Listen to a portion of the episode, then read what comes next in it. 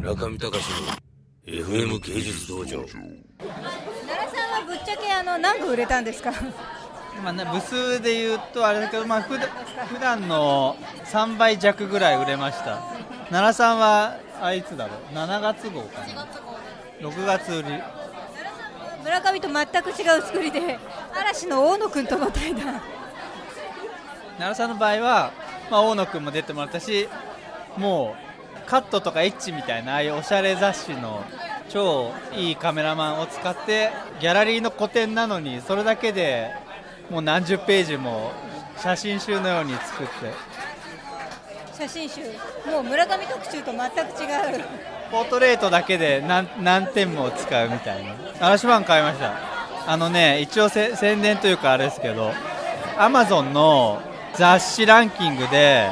何週間か1位になったっていう。1ヶ月近く1ヶ月。それは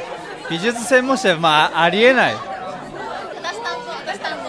当大野君は奈良さんのすごいファンでなんか一度あの「ニュースゼロかなんかで一緒にテレビで対談をしたり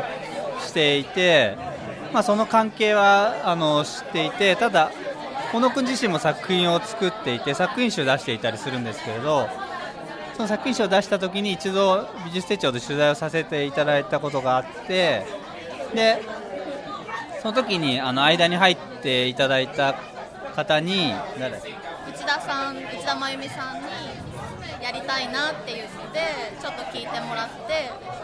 実現しました。まあある意味だから大野君も「怪物くん」ってテレビドラマですごく忙しい時で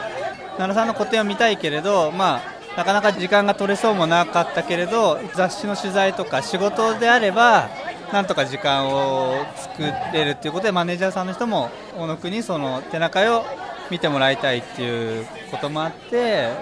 それの場所として美術手帳を選んでもらったっていうことで。ゆずに出てもらえれば6万部いけたかもしれない。濃いんですけどなかなかポピュラーな人はあんまり出てこない。まあそうです、まあ、あくまでまあ特集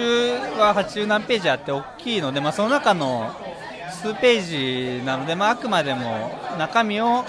しっかり作った上でそのやっぱりま戦略というと日本だとやっぱり芸能界とか芸能人の影響力というのがすごく強いので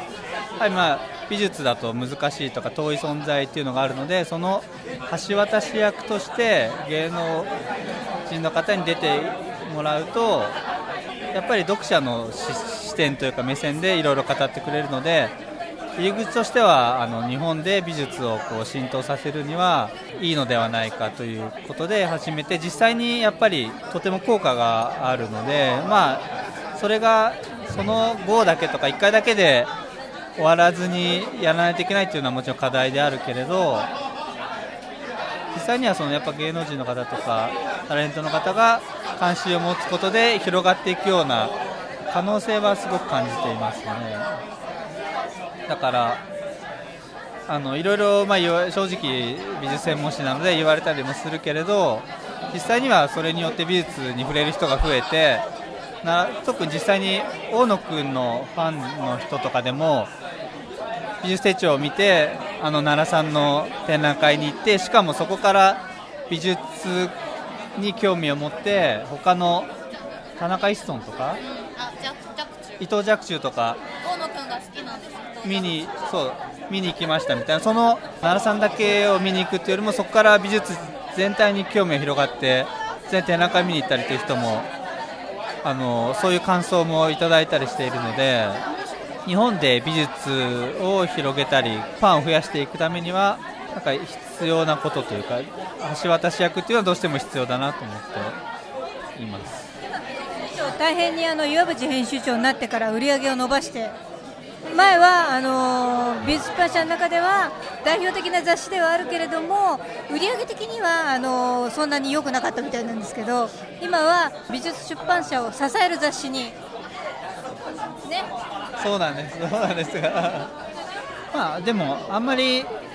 新しいことをそんなにしたっていう意識はあまりないんですけれどある意味まあ割り切ってというか、えーとまあ、特集